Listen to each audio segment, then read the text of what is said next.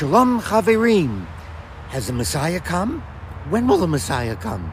Will the Messiah be a Christian? Will the Messiah be a Jew? Will the Messiah be a Muslim? Will the Messiah be, be Hindu? I don't have enough time to list all the religions in the known universe. However, this I do know the one will reveal the Messiah to each of us according to our own understanding. No religion, no denomination, no one has a monopoly. It's the one. Why would he only send to one select group? Mm.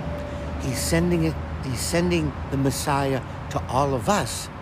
However, each of us has a different understanding of the one, of the universe.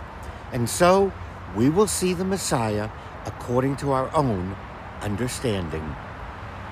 And if you'd like to discuss some more or ask more questions about the Messiah, please join me Wednesday night at 8 o'clock in the evening. And our topic will be the Messiah. Does anyone have a monopoly? Is there an exclusivity to the Messiah? As for me, as for the one, the Messiah will be for all of us.